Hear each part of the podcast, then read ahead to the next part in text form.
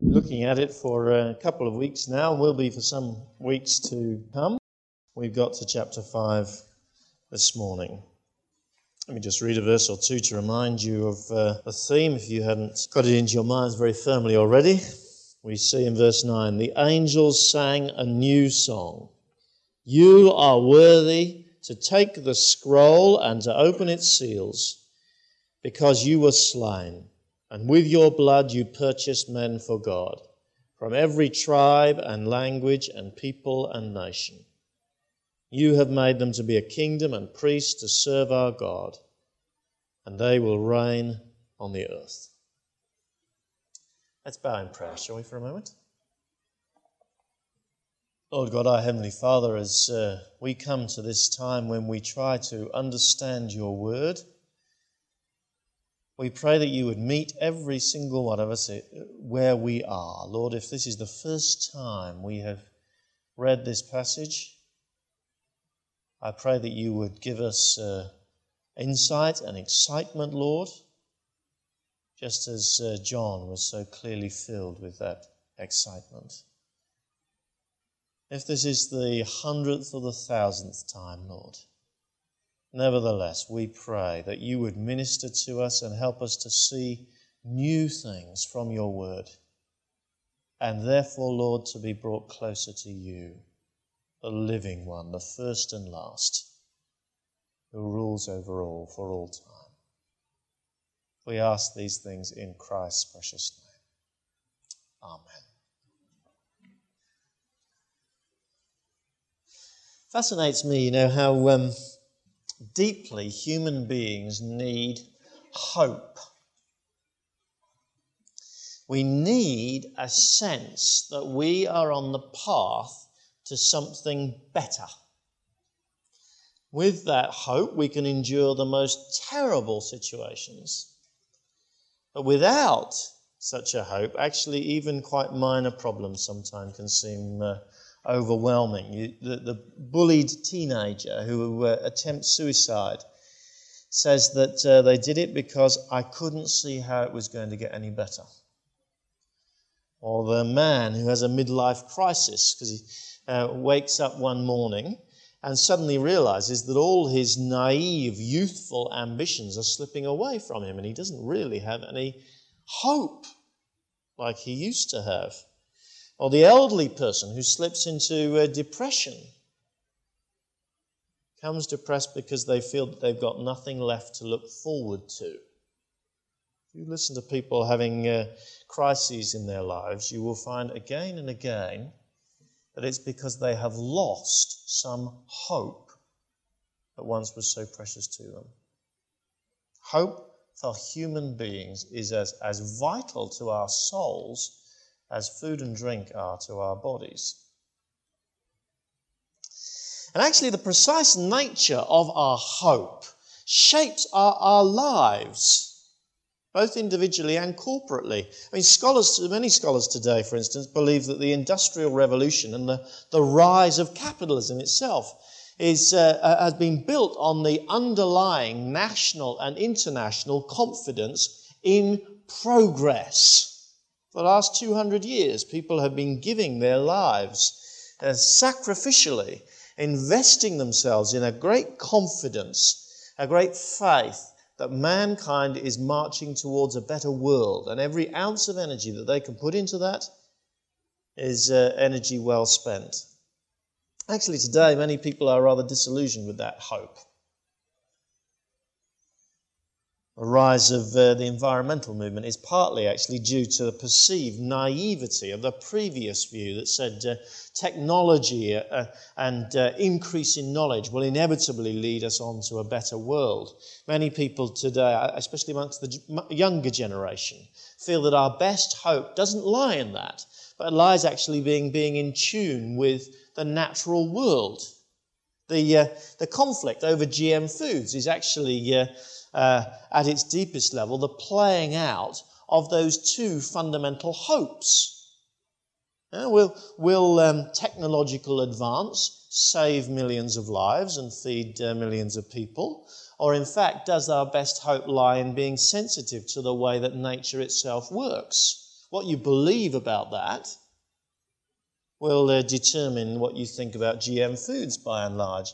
And the fact that it arouses such intensity of emotion lies in the fact that it's very fundamental to people's sense of hope for the future, which of those things they believe. Our hopes, then, and our fears drive us, they shape us, they make us to a large extent who we are. So it's important to have the right hope, isn't it? It's important to put your trust in something that uh, really will meet uh, our needs. The Bible and uh, the book of Revelation, especially, says to us very, very clearly what the Christian hope is doesn't lie in some technological nirvana or in a, in a, in a mythical uh, uh, future age where we are perfectly in harmony with nature. Doesn't lie with either of those things. The Bible says actually that, that evil in the world, the bad things in the world, are, are built into the very warp and woof of our present existence. But it also says that God Himself will one day overthrow all that evil. And He will do it by actually recreating absolutely everything that we now see a second time. But this time He will do it without any pain, without any tears, without death or decay. That uh, new age is going to be called the new heaven and the new earth. And the Bible says quite clearly, meantime, all other hopes are at best only partial and at worst terrible delusions. We've got to understand that context as we move to try to understand Revelation chapter 5. Last week, if you, if you were here, you remember we got a glimpse of God's throne room. And there in heaven were all the, the angels anticipating God's intention for his whole creation. Four angelic living creatures were worshipping God as a sign that the whole world was actually made to praise him. If only it wasn't troubled by uh, uh, evil right now. But it will do one day. There were 24 elders bowing down to, uh, to God and praising Him as a sign that God's people supremely were made to praise Him, and they will do so. But how then is that hope going to become a reality? That's the question for us this week.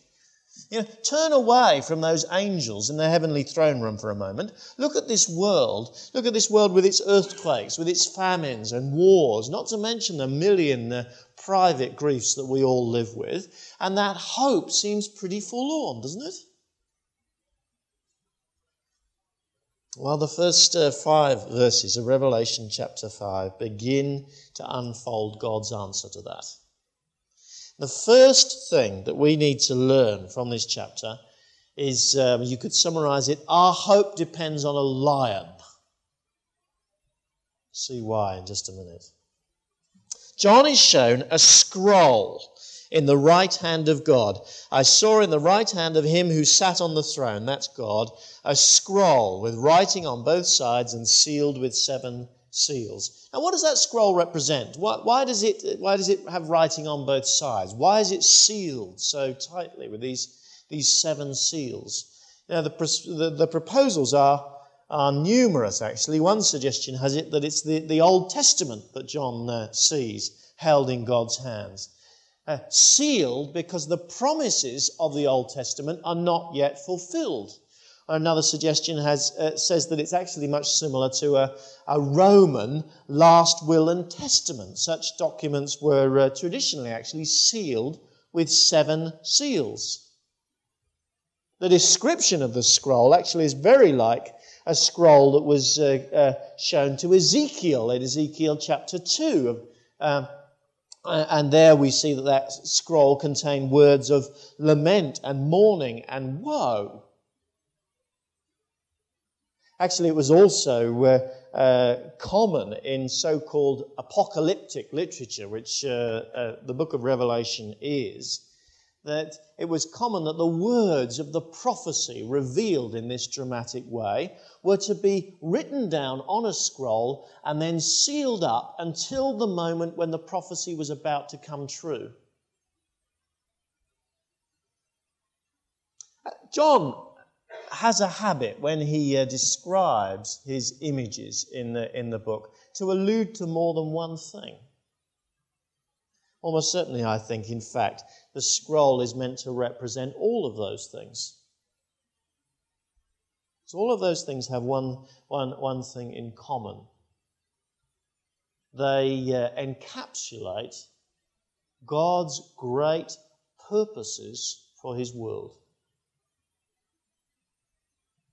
And at the moment, God's purposes can't be fulfilled. The Old Testament yes, has great visions of what God will one day do for this world. And yet, all those visions haven't all come true. A last will and testament is a, is a sort of final stated purpose of a person's life. And God's final stated purpose has not yet been unsealed. So I think we can, uh, we can see this scroll as uh, encapsulating all of God's final purposes for his creation. And at the moment, it is very securely sealed. That's why John uh, weeps so uncontrollably when he sees that this seal is uh, uh, this scroll is sealed. No one in heaven or on earth or under the earth could open the scroll or even look inside it. He says. Because you see, he's facing the prospect that the world may be a place with no hope. You know, this century has seen a lot of such weeping, as some of the naive confidences of previous centuries have seemed to, to, to melt away. Suddenly, the world has seemed, in fact, not to have the great purpose that people of the past thought it had, but in fact, to be a, a horrible and purposeless place. You know, 20 years uh, and more ago, the, the intelligentsia were wrestling with this perceived meaninglessness of the world, but now it's the common currency of people on the street very often. People who work with teenagers say that there's an increasing amount of apathy amongst them. Far more apathy than there was in generations gone by. There are very few idealists today, perhaps a few environmentalists who have some uh, larger ideal, but not many. Most people bury themselves in the pleasures of the, the moment. They try not to think too much about it. Because, like John, they instinctively know that they would weep and weep if they really honestly looked at themselves and said, What hope am I really living for? The scroll is sealed and no one can open it. But you see, John is told that he need not weep.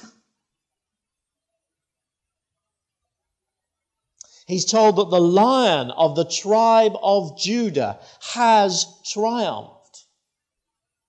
Now, John knew what that referred to. He'd, he'd read his Old Testament. He knew that way back in the first book of the, the Bible, in Genesis chapter 49, Jacob had predicted that one of the 12 tribes of Israel, the tribe of Judah, would be, a, would be strong and victorious against all of God's enemies like a mighty lion, said Jacob.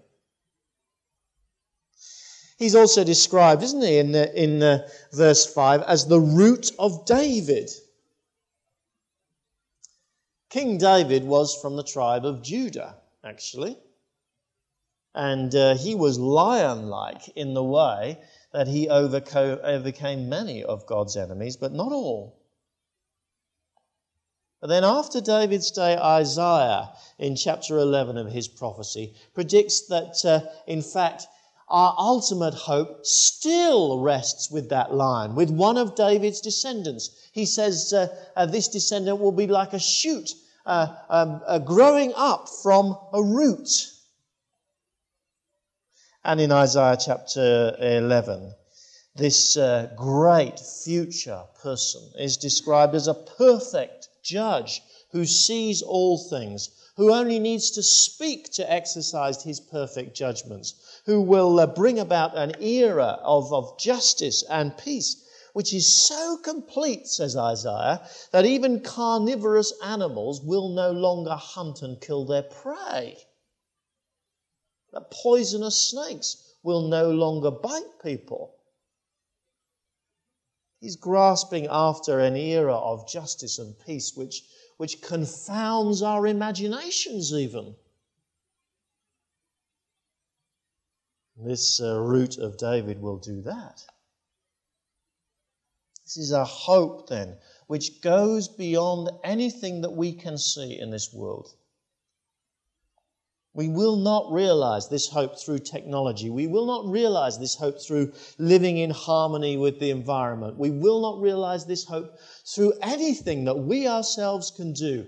This hope requires resurrection. This hope requires recreation. This hope requires the new heaven and the new earth that God insists will one day be brought to being. And this lion of Judah, this root of David, has the authority to realize this hope. He alone can break the seals on that scroll. Of course, he's Jesus, isn't he? Jesus was born of the tribe of Judah. Jesus was a, a son of David. We saw in chapter 1 just a, a couple of weeks ago that he reigns in all his mighty splendor amongst the churches right now. And says this great voice, Our hope depends on this lion, this mighty, victorious chief, Jesus, to bring about all the hopes that the Bible promises us. But you see, then comes the shock. Then comes the twist in this story, which is so vital. When John turns to look at this lion, look what he says. Verse 6 Then I saw a lamb looking as if it had been slain, standing in the center of the throne, encircled by the four living creatures and the elders. He had seven horns and seven eyes, which are the seven spirits of God sent out into all the earth. He came and took the scroll from the right hand of him who sat on the throne. Now imagine the shock of that. He turns to see a lion and he sees a lamb. How can a lion be a lamb? And a slain lamb at that. His throat has been fatally cut open, and yet this lamb lives, says John. And he has no less authority as a lamb. He stands in the center of the throne says John, a place where only God is found up to now. He is all powerful, says John. He has seven horns. He is all seeing, says John. He has seven eyes. John explains that he sees by means of the, of the Holy Spirit. And he is utterly, utterly self confident in the, in, the, in the face of God Almighty, in the presence of God Almighty, he takes the scroll from God's hand. He is not given it by God and sort of with diffidence says, okay, I must accept it. He advances to God and takes the scroll from him. Because he in himself has the authority to do that. But why does he have to be a lamb then? If he is so great, if he is so powerful, if he is so wonderful, why does he have to be a lamb? Why doesn't John see a mighty carnivore with blood dripping from his chops, the blood of his enemies? Why actually does he see a helpless herbivore with his own blood dripping down his neck?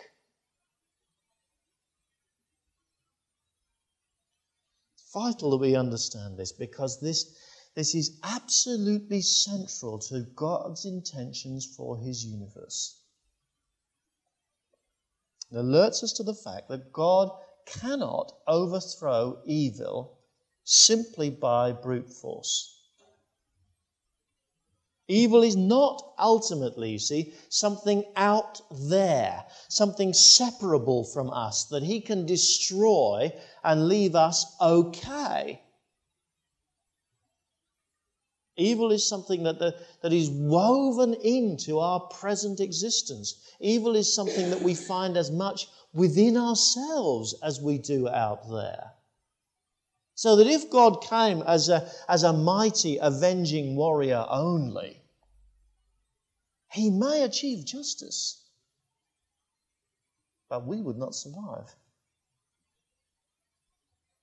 I think it was T.S. Eliot who uh, wrote to the Times uh, in response to a long correspondence that had been going on on the subject of what was wrong with the world. And T.S. Eliot uh, said, Dear Sir, what is wrong with the world? I am. That is our great conundrum. Our visions and hopes for the future are, are undermined again and again, not by the world around us, but from within. If the lion were to come now, we would be his victims. But you see, built into the Old Testament was a solution. Old Testament Israelites had to sacrifice lambs amongst other animals in order to pay for their sins. The punishment that should have been theirs was placed on the, the animals so that God didn't need to punish them. Of course, that was, a, that was a, a rather brutal regime, a terribly unfair regime. What did these innocent lambs have about them that meant they deserved to die for our sins? Where was, where was the justice in that? It was really just a, a horrible fiction, but it taught us a lesson. Taught us a lesson that is only uh, fully worked out in the New Testament. Now, a death has to occur if God's perfect justice is to be worked out. And if we are to be forgiven, it must be a death of someone else. Of course, there is no way that any third party with justice could take that on themselves. Now, if we have sinned against God, ultimately, God Himself has to take that sin on Himself. And so there is a lamb. A lamb who has the same authority as God. A lamb who is also on the throne. A lamb who is God the Son who dies for our sins, who bears the penalty for our sins in himself, so that finally God can be perfectly just and perfectly forgiving to his people. That's the reason why Jesus died on the cross, you see. It was the last and vital piece in the, in the great jigsaw of God's purpose for this world. It's like, a, like the keystone at the, uh, at the top of the bridge, which allows us to walk across the great gulf that there is between the way the world is now and the way God intends the world to be. Jesus died for our sins. To use the phraseology of, of verse 9, he purchased men and women for God.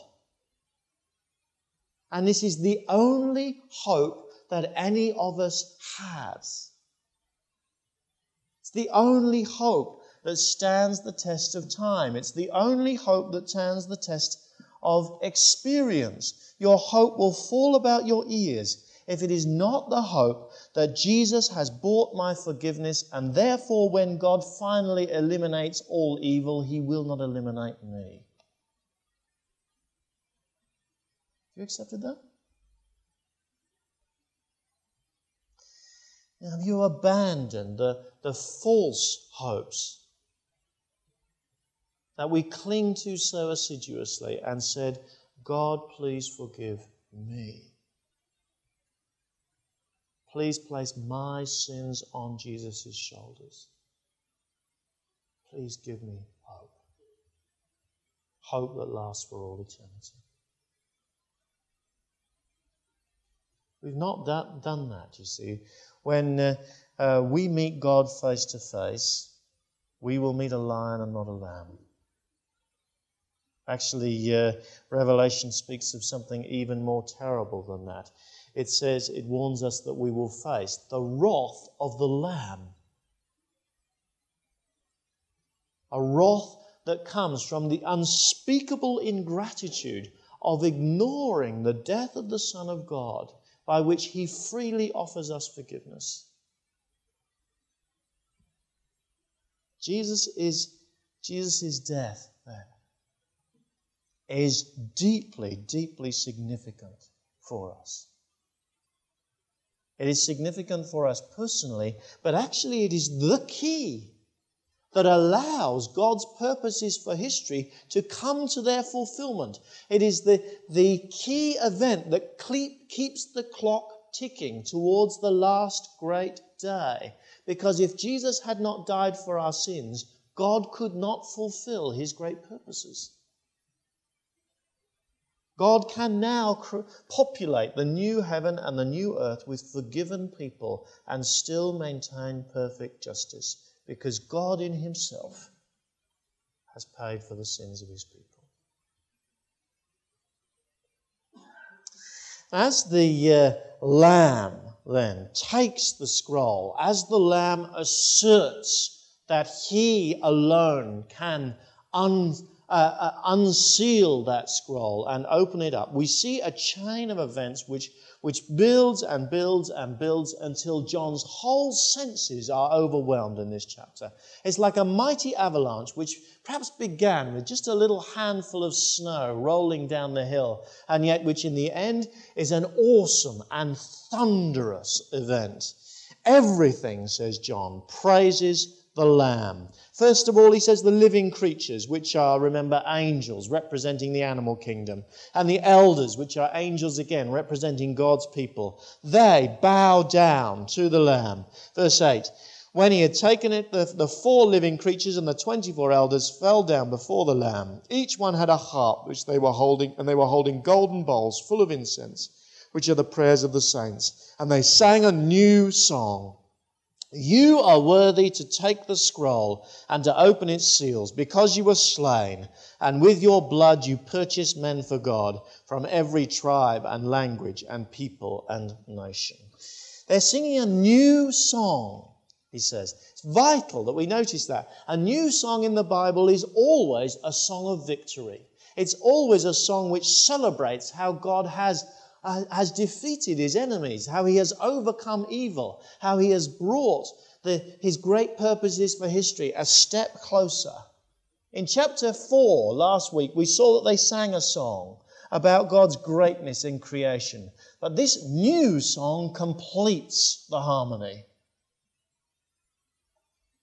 Now God's marred creation can be perfected because the Lamb was slain, because he was punished for the people of God. No matter what their social or national background, they are from every tribe and nation.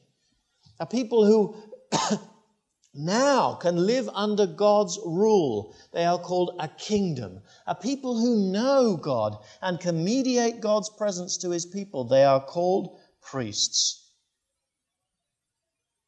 a people whose gospel of forgiveness will penetrate every part of this world and overcome all opposition which stands up against it. They will reign on the earth, say the angels.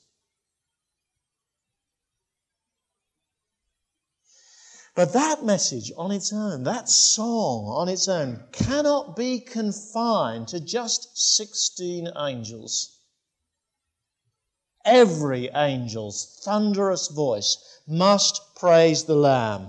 Verse uh, 11 I looked and heard the voice of many angels, numbering thousands upon thousands, and 10,000 times 10,000. They encircled the throne and the living creatures and the elders, and in a loud voice they sang, Worthy is the Lamb who was slain to receive power and wealth and wisdom and strength and honor and glory and praise. Now, one angel's voice sounds like thunder. What could 10,000 times 10,000 angels sound like? I remember when the, uh, the uh, Gulf War was on and they were doing blanket bombing over Iraq, how uh, people said that when they when they took the poor Iraqi soldiers out of their bunkers, they were completely and utterly shocked and traumatized because of the, the, the, the, the enormity of the great pounding vibrations that have been going through the, the ground for, for hours upon hours and days upon days. While John was faced with such, a, such an awe inspiring experience. Not this time of destruction, but of praise. Thousands upon thousands of angels praising the Lamb. And more than that, says John, not even that great chorus of uh, praise is sufficient. No, he turns to the visible world, the world of creatures, the world which we now see, which can now be redeemed, the world which now groans but which now knows that that groaning will one day uh, end. And this world, says John, from, that, from, from a perspective of heaven, has begun to praise God the Father and God the Son. Now, do you see that in verse 13? Then I heard every creature in heaven and on earth and under the earth and on the sea and all that is in them singing, To him who sits on the throne and to the Lamb be praise and honor and glory and power forever and ever. This is, this is the, the climax of a great symphony with innumerable instruments uh, uh, sounding as loud as they are able. This is a noise to shake the stars. This is a, this is a great final chord which brings together all the counter melodies, all the minor themes, all the harmonies and disharmonies which have been played down throughout the whole of history into one great final resolving chord. And then, almost as if the Lamb himself has, has drawn that chord to a close, like the conductor, we see that the vision ends just with four voices again. Then the four living creatures said, Amen. And the elders fell down and worshipped. For now, the fullness of the praise of God must remain with the angels. The seals uh, have still to be opened. And when they are opened, as uh, Ezekiel saw, there will be mourning as well as joy but the scroll is in the hand of the Lamb. History is moving towards its great and perfect climax. The day will come when God says, Behold, I make all things new. The day will come when an angel says, Now the dwelling of God is with man. It, the day will come when, to use the, the imagery of chapter 4 from last week, there is no longer any sea. No longer any separation between God and man.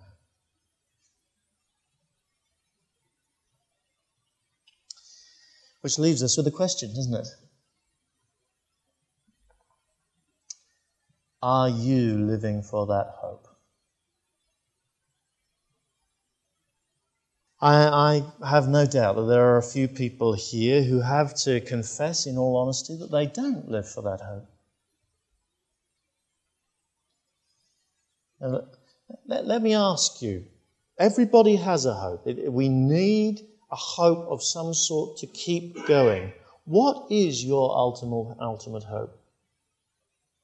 Is, is it perhaps uh, to have a, a fulfilling sexual and emotional relationship? Is it uh, perhaps to have financial security?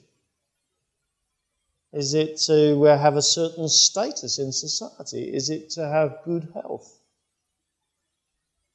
And just naming those hopes actually alerts us to how elusive and how partial and how temporary we are.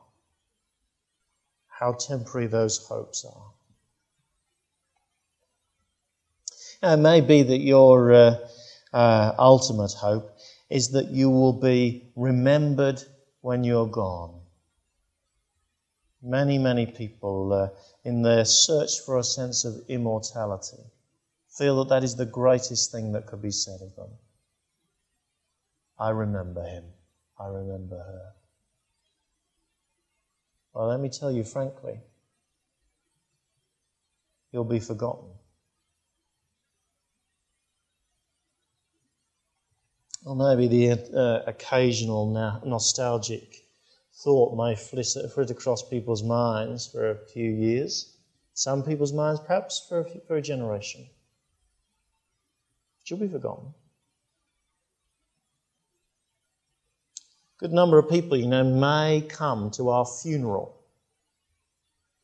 But if you try to arrange a memorial service for, for yourself or get someone else to do it a few years after your death, who will come?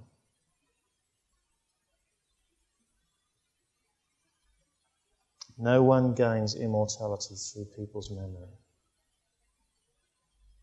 The only hope worth having is to be purchased for God by the Lamb, to be amongst the people of God who will praise God in His new creation for all eternity. Now, you may be sitting here, the majority of people are sitting here thinking, well, that is my hope. I am part of that company. Let me give you a simple test to see whether that is really true. One simple test. I said at the beginning, didn't I, right at the beginning, that people's whole lives are shaped by their hope, whether they like it or not. Indeed, whole societies are shaped, shaped by the hope that that society shares. What shapes you? What drives you? What makes you the person that you are? Christians are shaped by a delight in God's free forgiveness won by Jesus Christ on the cross and by nothing else. We're shaped by the need to conform and to belong to some sort of religious society. We are not Christians. If we are shaped by a moral code only, we are not Christians. If we are shaped by a delight in prayer or a delight in the church family, or even a delight in praise itself, those things on their own do not make us Christians. Christians are nourished by no other hope than that Jesus died for their sins. That hope alone will never disappoint. That hope alone can fill us with joy and satisfaction for all eternity. We are shaped by our hopes. Make sure you have the right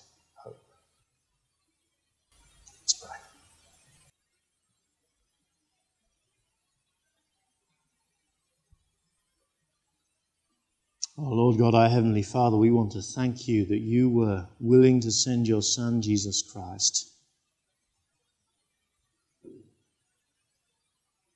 to die as a sacrificial lamb, to pay for our sins in Himself.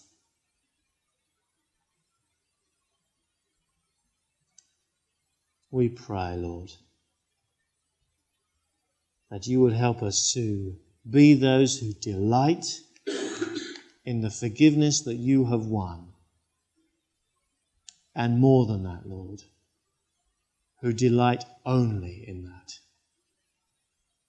so that we will be those who can begin praising you now and can rejoice in that great future reality when all is praise. We ask it in Christ's name.